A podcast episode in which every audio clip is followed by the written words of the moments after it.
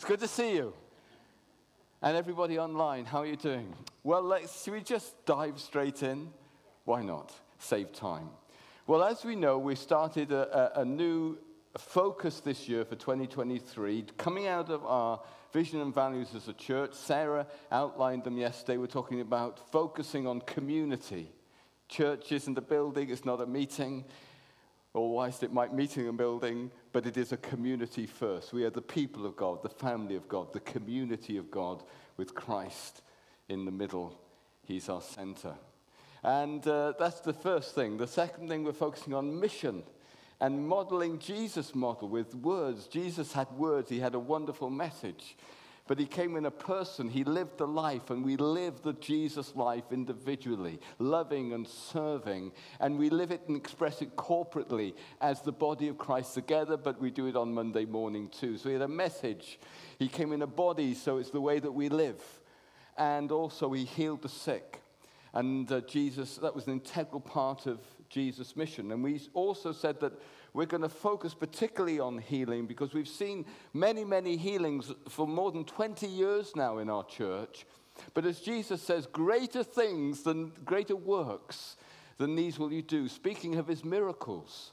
And so basically, what he was saying to his disciples is that you've seen me heal the sick, but you're going to do greater things. That's the extent of them. More miracles. And there is more for us to grow in, just like Chloe said this morning about moving from Velcro to t- uh, doing your shoes. Every aspect of the Christian life demands growth. We grow in knowing God. We grow in loving God and loving others. We grow in our prayer life. We grow in our understanding of Scripture. And we grow in the gifts and the power of the supernatural. We grow in healing. At the moment, we can be in the shallow end. We've seen many, many healings, but we can grow in them that they become greater and they become more.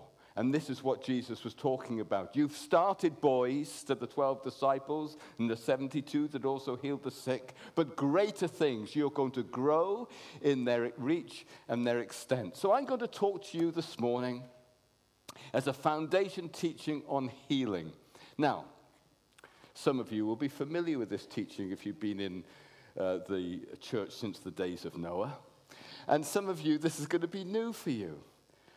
And the first thing I want to talk to you about healing, if we're going to be a church that, that, continues to heal the sick, and when I talk about healing the sick, I'm not talking about the specialists, the ministers, the leaders, the small group leaders, the elders, the senior leadership team.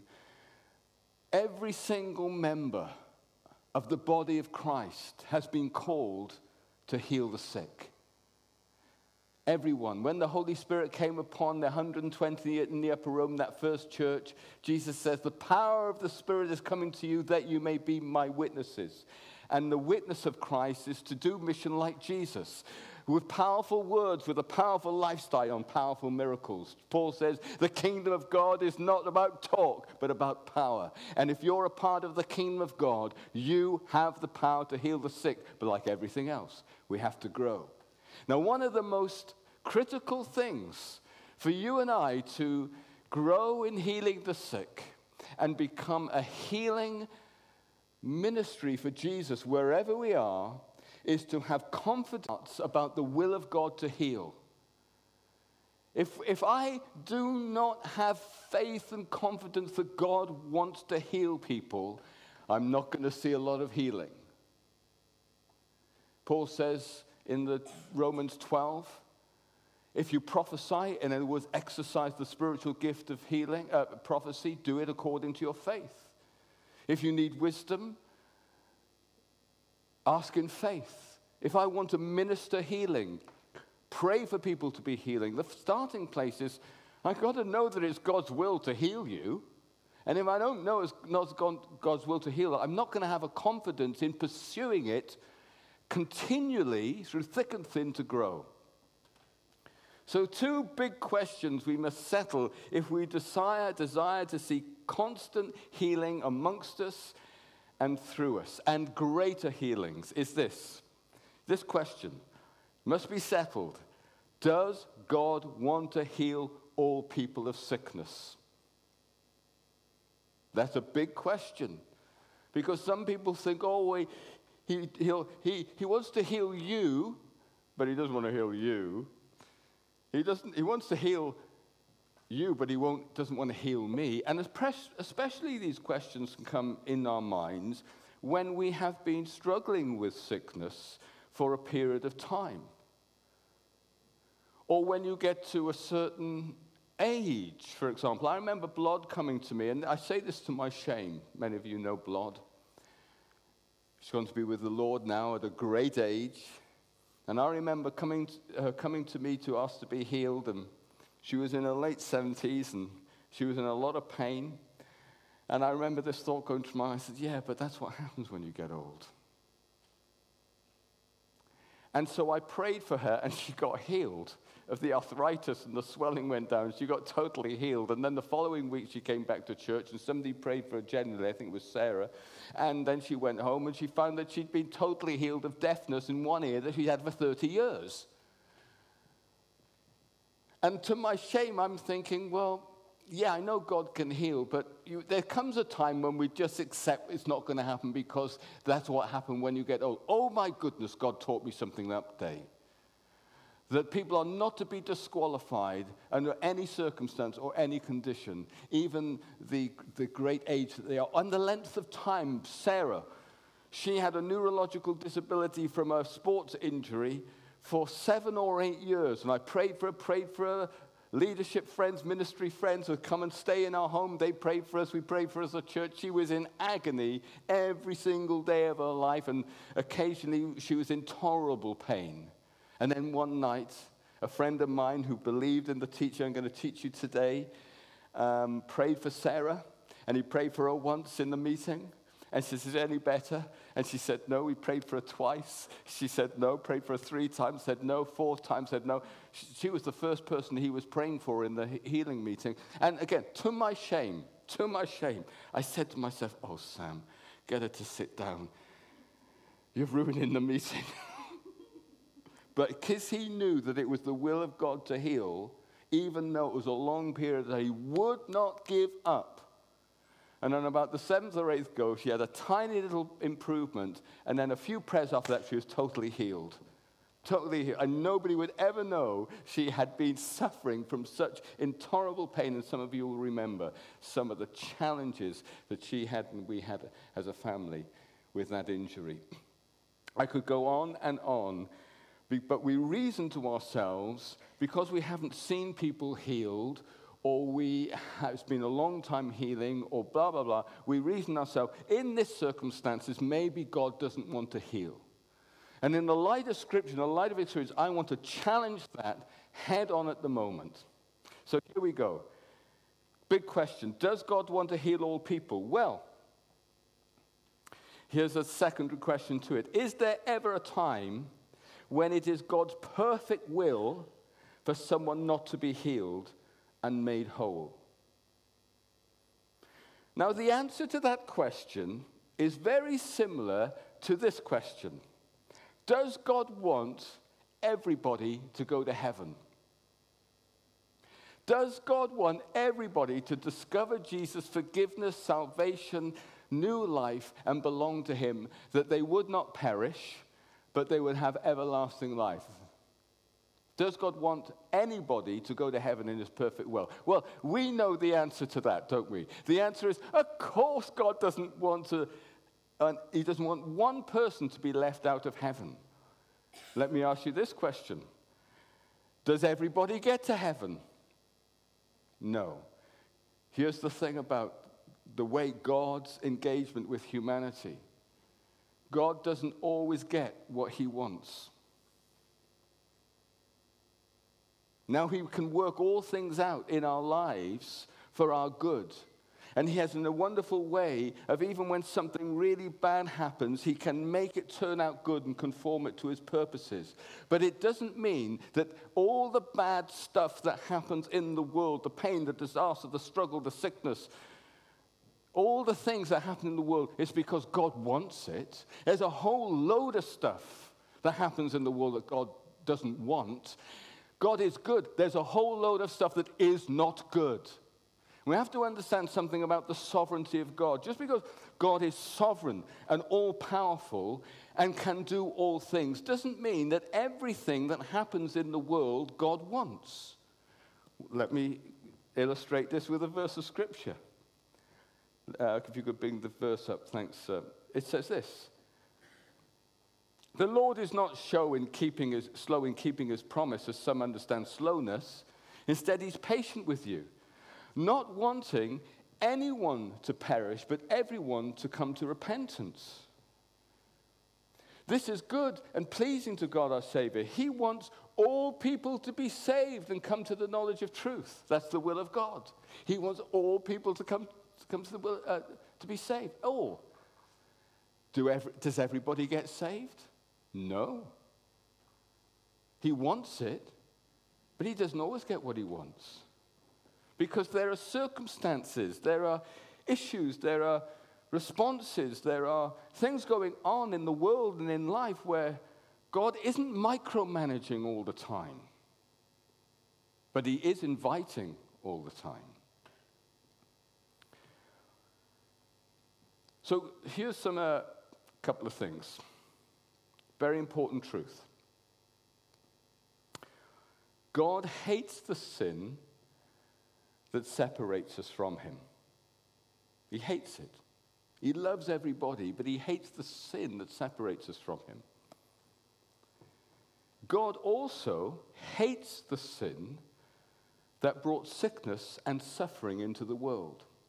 Now, when we're talking about sickness, we have to understand the root of sickness if we're going to understand God's attitude and heart and will concerning sickness. So he hates the sin that separates us from God. That's why he sent Jesus, so that we could be forgiven, restored. But he also hates the sickness sorry, he hates the sin that brought sickness and suffering into the world. Now, I'm not talking about my personal sin and your personal sin.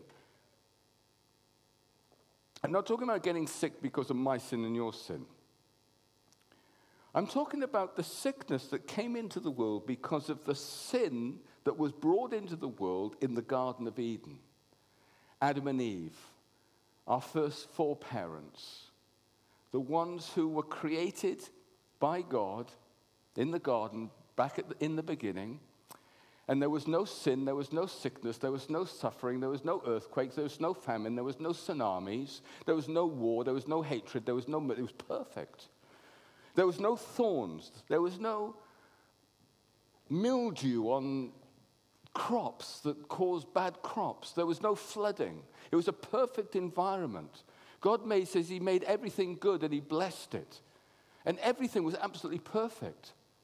And then we read in the book of Genesis. Now, the book of Genesis, the first book, couple of pages of Genesis, they are poetry and prose to explain the why and the purpose of God's creation, not necessarily the how. We like to look at Genesis and look at the how. In the beginning, God made the heavens and the earth day one, day two, day three, day four. And we look at, and we get hung up with the how. Actually, it's a, it's a piece of prose, that, and the purpose of the prose and the poetry is to explain why God created it and the purpose of it and how the whole thing works, not the how we created it. Am I, am I communicating? And we'll see this. So here we got Adam and Eve, perfect environment, God's goodness, God's kingdom ruling. It says, Let us make man in our image that they may rule. So he made them fail, male and female. We've heard me talk about this before. So hum, humans now are being given permission to rule on earth on God's behalf. And then we see the craftiest poetry form to explain what's going the craftiest, wiliest creature in all creation the serpent representing Satan, the snake, coming along. And the snake comes into the world to actually tempt Eve, through Eve and Adam, them to change allegiance from living life under the rule of God, the kingdom of God, the kingdom of heaven, which creates the, and has created and maintains the perfect environment, under the evil one, the corrupt one, the fallen one, the dysfunctional one, the one who rebelled against God's goodness. And Jesus came into the world to destroy the devil's work, the devil's influence. It says the devil's strategy, here's the devil's strategy in the garden, was to bring separation from God and death into the world through humanity's sin. He hates the purposes of God. He hates God. He rebelled against him in the beginning. He's been thrown out of his heavenly state. And now he wants to rule on earth. He can't rule in heaven, but he hasn't given up his designs to ruling and messing everything up on earth. I'm sorry. Yeah, don't disagree with me. I'll explain it again later when I get home. So the devil's strategy was to separate humanity from God so that he could rule in God's place through humanity on earth. And through humanity's sin, he brought corruption and death into the world. So the Bible says the wages of sin is death. Okay. What is death? Death is sickness being worked out and multiplied in our bodies until our bodies can't sustain life anymore. And there's a various degree of, you know, from an ache and a pain to this is it, I'm gone. And sickness comes into the world through sin. Because sin is the separating ourselves and the changing of our allegiance from being under the rule of God to be under the dominion of Satan. And it affects our bodies. And so when Adam and Eve sinned, death began to come into the world and corruption. So here's what the devil says to Eve right at the beginning Did God really say you must not eat from any tree in the garden? You must not eat the fruit from the tree that is in the middle of the garden, and you must not touch it, or you will die. Did God, because that's what God says, look, you can eat of all of the good stuff, just don't eat this. Don't eat this one. Because he put a tree in the garden that Adam and Eve would always have free will. So, one of the things about being a human being is you've got free will. And there isn't the opportunity to choose wrong and choose right, then you become dehumanized. So, that's why the tree was there. It wasn't a trick, it wasn't a trap. God never intended them to eat the fruit. But remember, God doesn't always get what he wants, does he? Because he's given us free will. But if without putting the tree in there, you wouldn't be a human being. If you without choice, you wouldn't be a human, you'd be a robot. So he put the tree there. And says, don't eat that, because if you eat that, basically you're changing allegiance and you're moving from death into life, uh, from, from life to death. Satan knows this. So he says, okay, did God really say, eat that fruit and you'll die? That the sickness process will be coming into the world, corruption, dysfunctionality, earthquakes, the whole thing will start going wrong. And it starts with human bodies because they're the head of the human race. And Eve replies this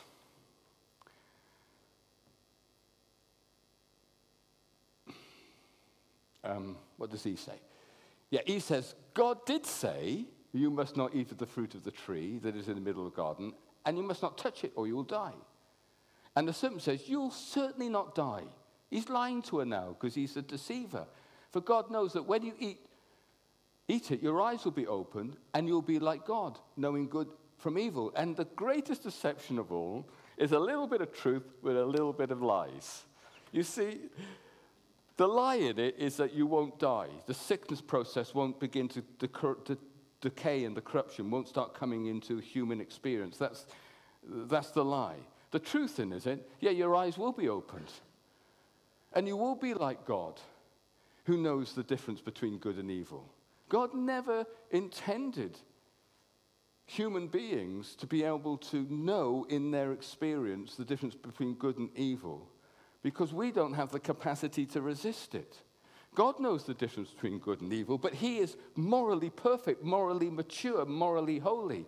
So He understands the difference between it, but He doesn't engage with it. But human beings now, oh, One minute they, they'd never tasted evil, they, they didn't know what it was like. Think about a color you've never seen before. You can't until you see it. Think like a taste you've never tasted before. You can't until you've tasted it.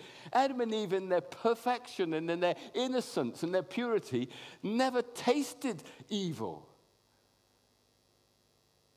And it was never in God's intention for evil to be able to indwell within them, that they would know what it is to hate, and they would know what it is to be jealous, and they would know what it is to be self centered. They just were intended to know what it is to be pure and holy and love and care for the garden and the well being of everything on the planet, like God does out of love. But now, yes, in a way they did become like God, but it was distorted because it was through a deception that they now had their eyes opened that evil is a possibility, but not only just a possibility, it had now entered their being through the deception of the garden. The famous phrase, Am I communicating? Good. So then, after this, the deception takes place, and through deception, the woman took the fruit of the tree, she took some and she ate it, and she gave it to her husband, who was also with her, and he ate it. And in that moment, Adam and Eve ate and sinned, and in eating, the death process came into human experiences. Basically, is the uh, outworking of corruption and sickness in the human body and all creation. And all creation, from that moment in time, starting with Adam and Eve, who are the head of creation, have become dysfunctional and get corrupt, become sick, and die. Every living thing on the planet dies trees, plants, animals. And every part of creation is in chaos and dysfunctionality. That's why we get droughts, that's why we get tsunamis, that's why we get earthquakes, because Adam and Eve, the head of creation, fell, and with it all creation.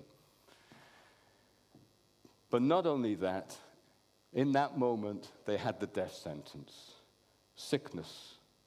And human beings began to get sick. And we have been suffering from this.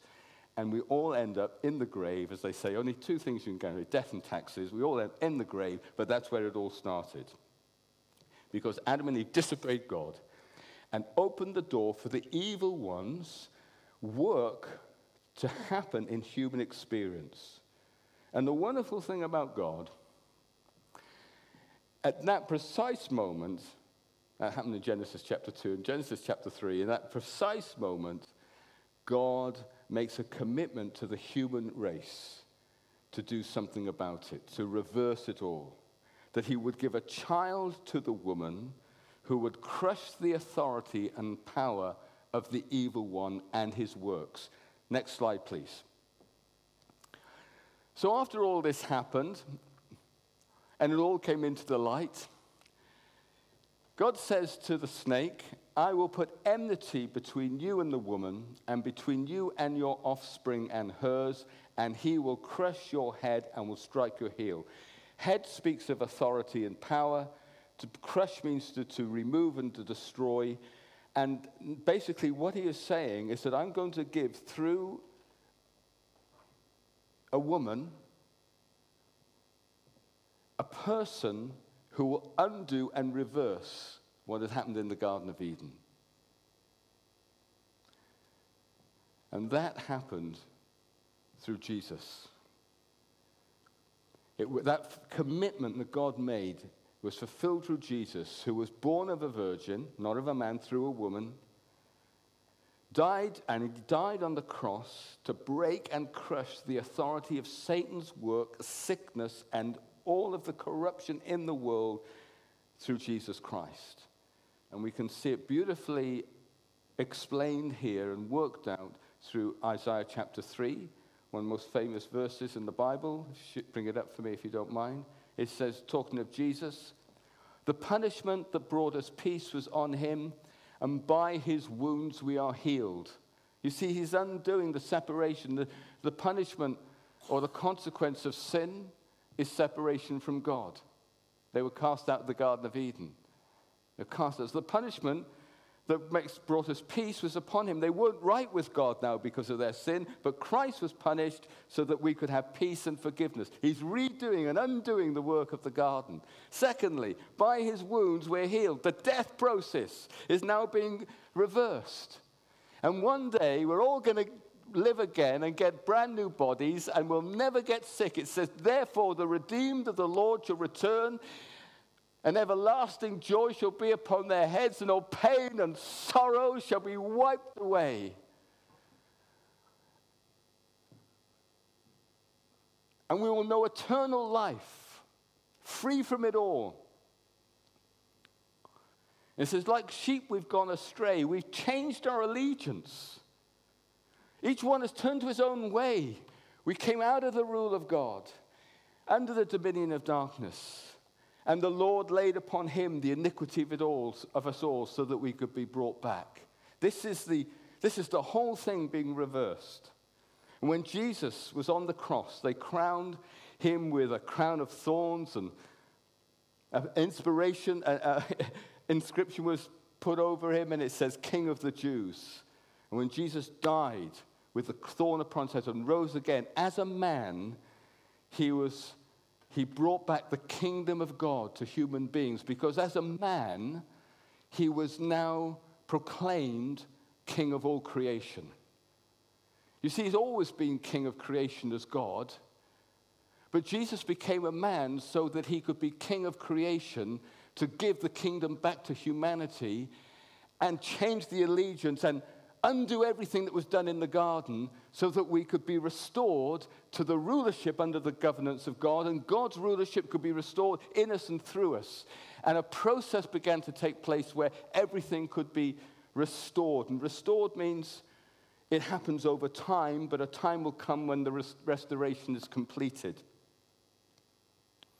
So, in the moment when Jesus was crucified and through his resurrection, as a man who is also God, he brought the kingdom back to human beings and made it possible for human beings to be set free from the rule of sin and Satan because he broke it and undid it. He crushed, crushed the serpent's head in that strike because when Jesus died upon the cross, as a human being, it shouldn't have happened because he'd never sinned.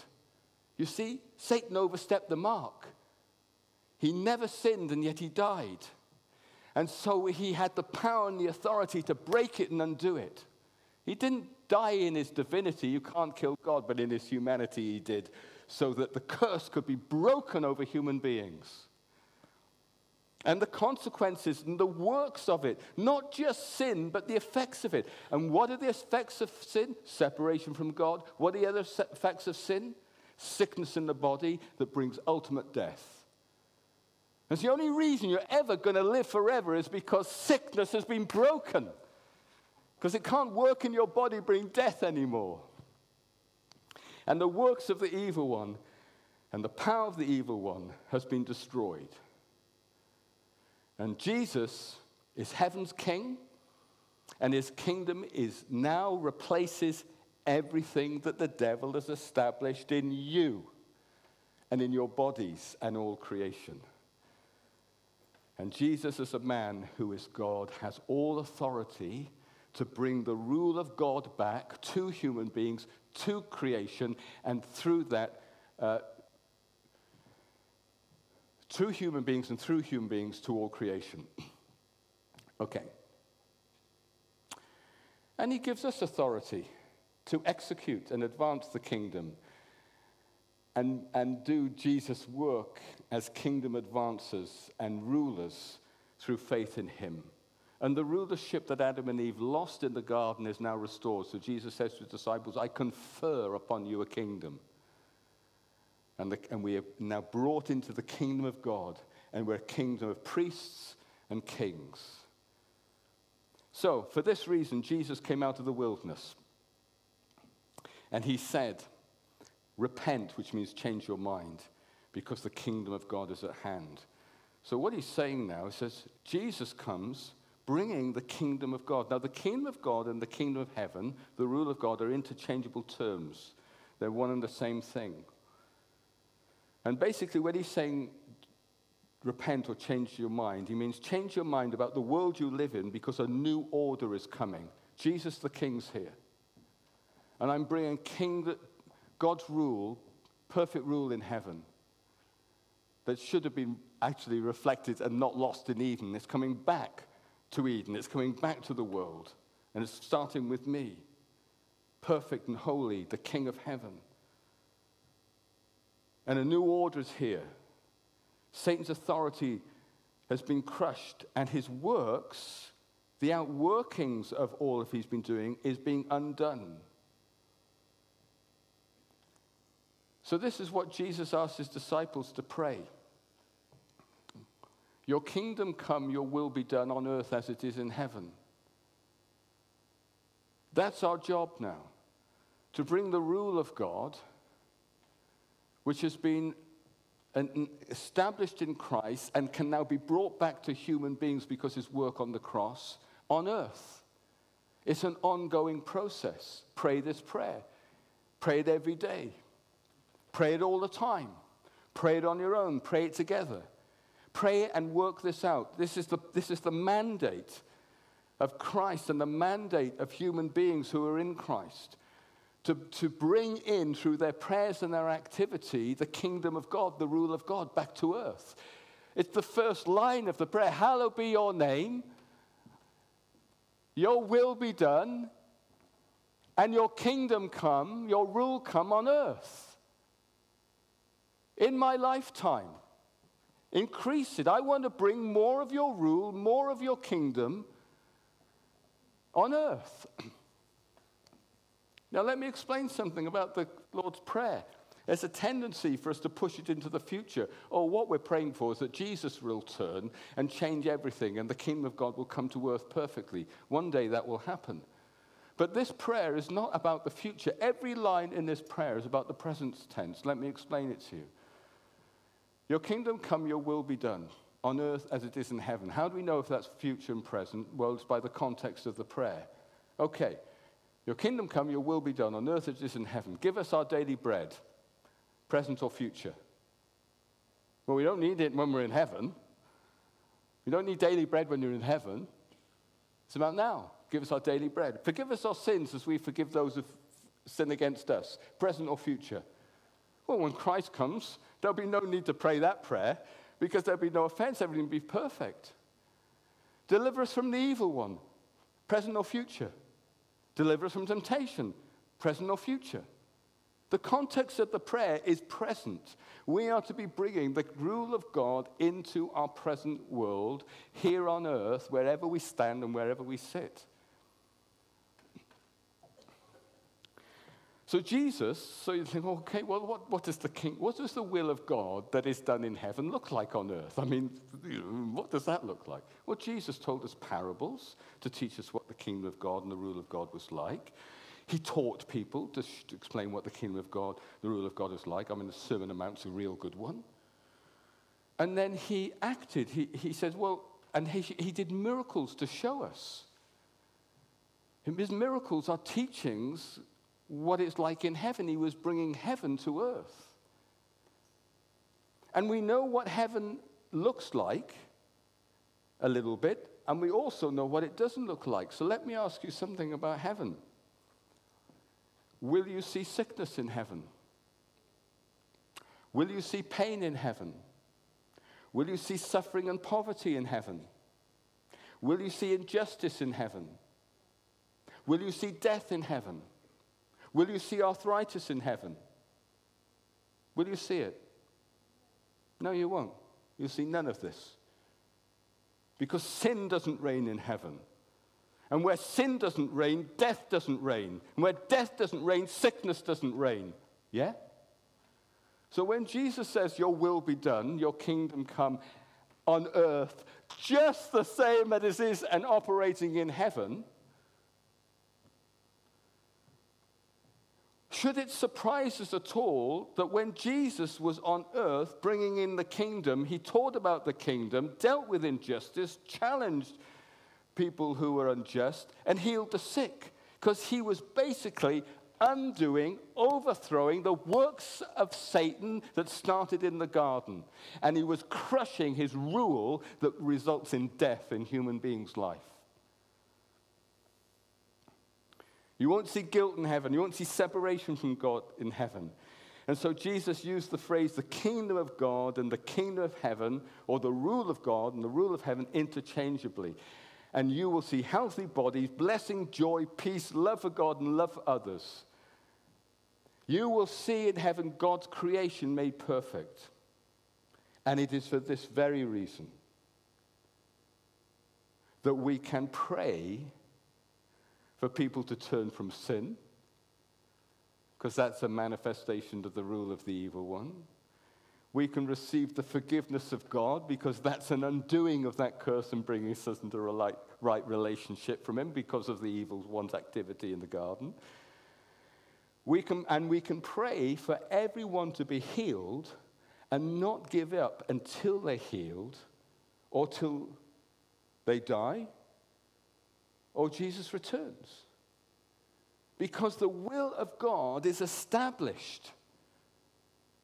Your kingdom come, your will be done as it is in heaven. And it's for this reason we can advance the kingdom of God on earth with the conversations we have about Jesus. Remember, he came, he had a message. With social transformation and social justice and dealing with injustice and poverty. Remember, he, he was a justice bringer and with healing and deliverance. Remember, he healed the sick and set the captives free. And so that's why we can, we can pray with confidence that whilst not everybody may get healed because the kingdom is not fully here yet, and it's our job to bring more and more and more and more of it, and we learn to grow how to do that. But whilst not everybody might be healed all in one go, or as much as we'd like because we're growing in it, tying our shoelaces up, it is the will of God for his kingdom to be fully restored to humanity and the works of the evil one to be undone. And remember this sickness in your body is not a result of your personal, your personal sin or a personal evil. But let me tell you this it is an evil in your body. It's an evil in your body, but you are not personally responsible for it. Because it came into the garden through Satan. It's, an, it's who was the who, who brought the works of the evil one. Let me, let me explain this another way. You might be able to get this. You know all those people who live in maybe th- third world c- countries and living in absolute desperate poverty, don't have enough water, don't have a, an education, live, don't have warm clothes or housing, and they're living in in the slums and in desperate poverty. Let me tell you something very, very clearly. Those people are not guilty because of their poverty. They're not morally responsible for their poverty, right? But the poverty that oppresses them and they're subjected to and they have to live in every day is an evil. Yes? It is an evil. And whilst we're not talking about everybody having to have, you know, personal airplanes and yachts and live in lavish luxury, we're not talking about that. Poverty is an evil that we as the church are called to eradicate. Yes? Because of the devastation and the corruption and the damage it does to human beings. It breaks God's heart because that's not what the Garden Eden is like, and that's what the, the coming kingdom is like. So, whilst it's not a personal moral issue, it is a moral issue. Sickness is the same. I've got sicknesses in my body. I've got things I'm praying for to be healed. I'm sure many of you have here. It's not a moral issue that you're sick. It's part of the fallen world that we live in. It took, and it is happening in the garden. But it is a work of the evil one in humanity that runs down to the very seat you're sitting on if you're sick here today.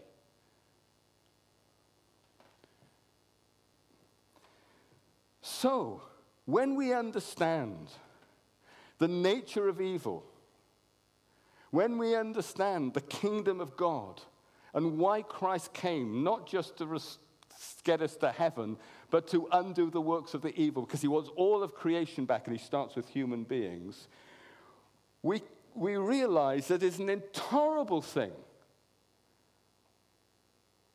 for a work of evil to remain in human experience. And that's why God hates sin and hates the manifestation of it so much.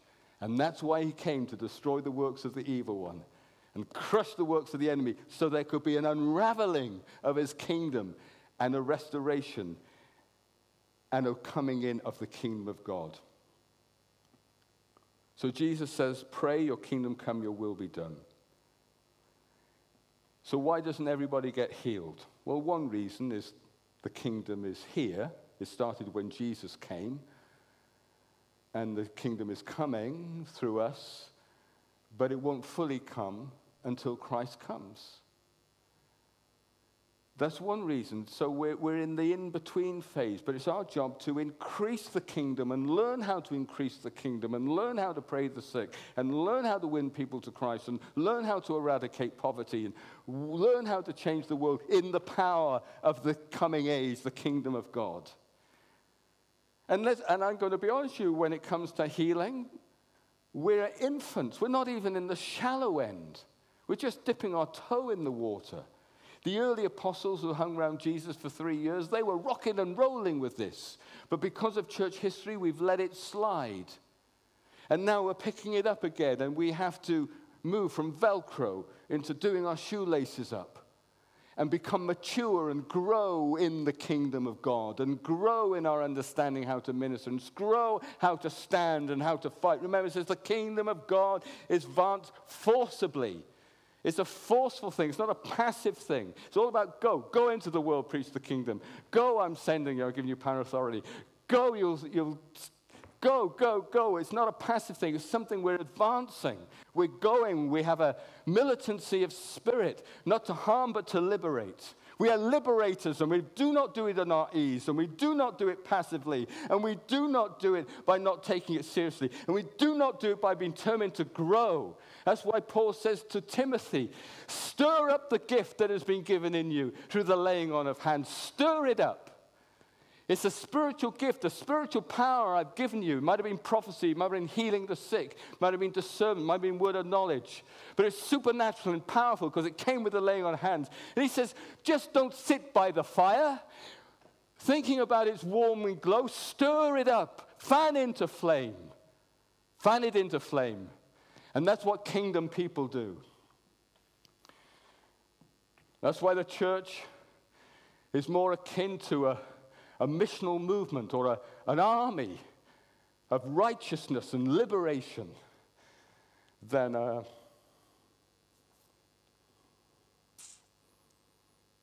a hospital. Armies have field hospitals that care for their wounded. But we are a missional movement to change the world just like Jesus did. As the Father sends me, so I send you. So, not everybody gets healed because we haven't grown into the fullness of it yet, and it won't happen until Jesus comes. But everything about the will of God, everything about the kingdom of God, everything about Scripture and Jesus exhorts us to pray for healing, pursue healing, and not give up healing until Christ returns or that person goes to be with the Lord. And the more we do that, the more we will see healing and greater healing. You do it by stirring it up, not by just sitting in our seats and saying, That was an interesting sermon on Sunday. You do it by standing and stirring and going for it. So in 2023, we're going to be focusing on three kingdom things the community of God to love one another like Christ loves us. We're going to focus on our mission because we've been sent to be a missional people. But in all of the many, many missional aspects, we're going to be focused upon what in recent church history has probably been one of the most neglected the healing ministry of the kingdom of God that sends a signal that the kingdom is here and he's undoing the works of the evil one in human bodies. Amen. Thank you for listening.